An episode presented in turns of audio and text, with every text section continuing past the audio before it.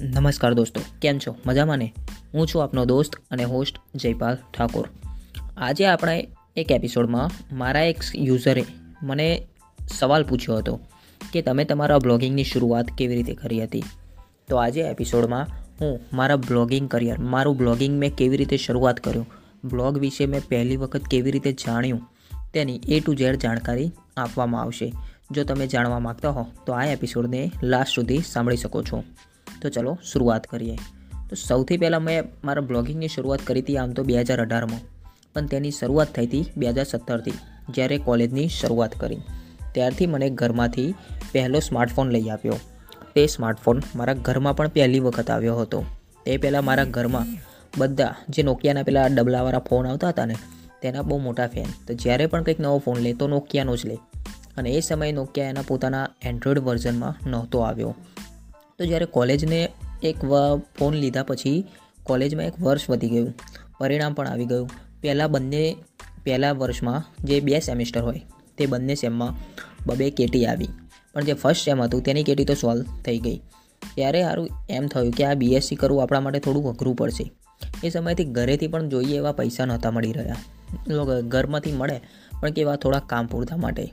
તો એ સમયે ખાલી મોબાઈલ એકલો એવી વસ્તુ હતો જેનાથી કંઈક રસ્તો નીકળી શકે એવો હતો. ત્યારે મારા કેટલાક મિત્રો હતા. નયન પટેલ, મિલન પરમાર, આ બે મિત્રો. ખાસ એ બે. તે સમયે એન્ટરપ્રેન્યોરશિપ વિશે મોટી મોટી વાતો કરતા. ત્યારે થયું કે લાવો જાણીએ કે આ એન્ટરપ્રેન્યોરશિપ શું છે? તો સાચું કહું ને તો એ સમયે જ્યારે હું એમની સાથે આ વાતો સાંભળું ને, તો એન્ટરપ્રેન્યોરશિપ વિશે મને બહુ સમજ જ નહોતી. એમ કહું તો પણ ચાલે કે એન્ટરપ્રેન્યોરશિપ શબ્દ મેં પહેલી વખત સાંભળ્યો હતો. કારણ કે હું જે પ્રકારના એરિયામાંથી જે વાતાવરણમાંથી આવું છું ને તે આવા પ્રકારની લોકોને કંઈ જાણકારી જ નથી. ત્યારે એક દિવસ મોબાઈલમાં મેં ગૂગલમાં એન્ટરપ્રેન્યોરશિપ વિશે તપાસ કરતાં કરતાં ઘણા બધા એન્ટરપ્રેન્યોરશિપ, એન્ટરપ્રેન્યોર વિશે જાણકારી મળી આવી. આ ભાઈએ આ કામ કર્યું, ફલાણા ભાઈએ તે કામ કર્યું, તેમણે તે કામ કર્યું. ત્યારે આપણે થોડું ઇન્ટરનેટ પર આના વિશે રિસર્ચ કરવાની શરૂઆત કરી. સૌથી પહેલાં શરૂઆત કરી ફેસબુક. કેમ? કારણ કે તે સમયે ફેસબુક ટ્રેન્ડિંગમાં હતું. તેમનો ફેસબુકનો ફાઉન્ડર માર્ક ઝુકરબર્ગ વિશે જાણવા મળ્યું. તે મેં તેના પર રિસર્ચ કર્યું ત્યારે મને જાણવા મળ્યું કે ફેસબુક બન્યા પહેલાં તે એક વેબસાઇટ બનાવાઈ હતી અને તે પછી ફેસબુક એપ આવી. અને તે પહેલાં માર્ક ઝુકરબર્ગ પણ પોતાનો એક બ્લોગ બનાવ્યો હતો. તેની ઉપર તે પોતાની જાણકારી લખતા હતા.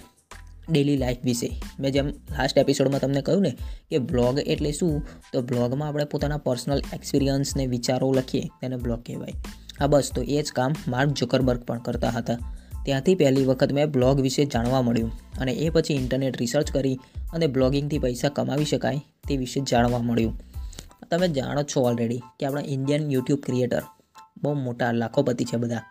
તેમની વીડિયો જોઈને મને સપના માંડ્યા કે હવે આપણે ભણવાની તો કંઈ જરૂરત જ નથી, કારણ કે હવે આપણે ફૂલ ટાઈમ બ્લોગિંગ કરવાના. કોલેજમાં પણ થોડા બે ચાર જે આપણા નજીકના ફ્રેન્ડ હોય તેમને પણ કહી દીધું કે આવી જાઓ, આપણે આવું બ્લોગિંગ કરીએ. પણ તે સમયે બહુ ઓછા, મતલબ કોઈ આવ્યું જ નહીં. એમ કોને તો પણ ચાલે. તો મેં એકલાએ બ્લોગિંગની શરૂઆત કરી રિસર્ચ કર્યું. ત્યારે બ્લોગિંગ વિશે પૂરતી જાણકારી પણ નથી અને ડોલર કમાવાના સપના જોવા મળ્યા હતા. લો, બોલો, હેડો. ધીરે ધીરે વીડિયો જોઈને પોતાનો એક મેં બ્લોગ બનાવ્યો. સૌથી પહેલાં જે બ્લોગ બનાવ્યો, તે બ્લોગ બનાવ્યો ગુજરાતી ભાષામાં. પણ પછી જાણવા મળ્યું કે ગુજરાતી ભાષામાં તો ગૂગલ એડસન્સ પોતાનું અપ્રુવલ આવતું જ નથી. તો શું? ભાઈ નિરાશ થઈ ગયા. બ્લોગને છોડી દીધો. અને પછી નવો બ્લોગ બનાવવાની શરૂઆત કરી. એ પણ મેં બ્લોગ સ્પોટ ડોટ કોમ પર જ બનાવ્યો હતો.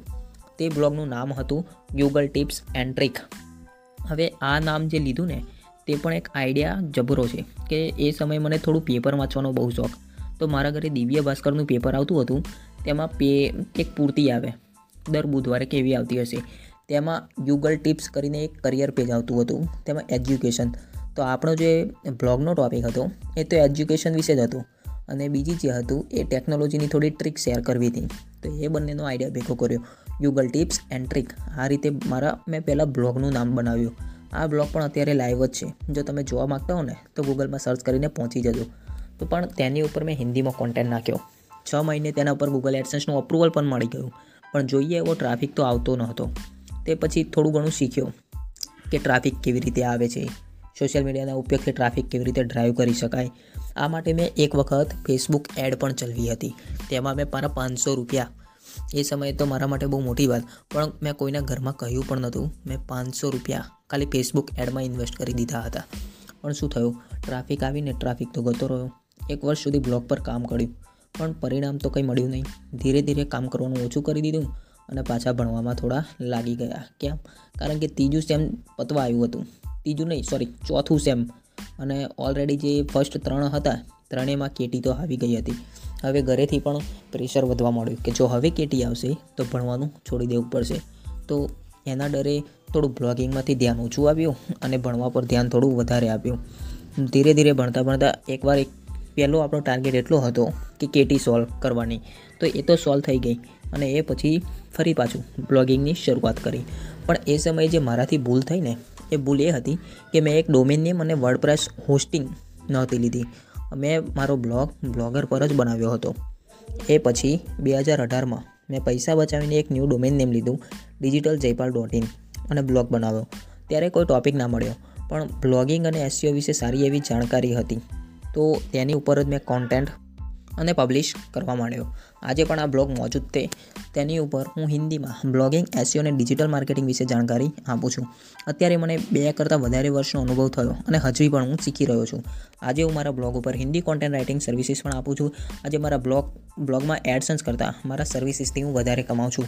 ભારત દેશમાંથી ઘણા બધા એવા હિન્દી ક્લાયન્ટ છે, પણ એમાં પણ શરૂઆતમાં એક ભૂલ થઈ કે મેં મારા ક્લાયન્ટ જેના જેના માટે મેં કામ કર્યું, તેમના મેં રિવ્યૂ નથી લીધા.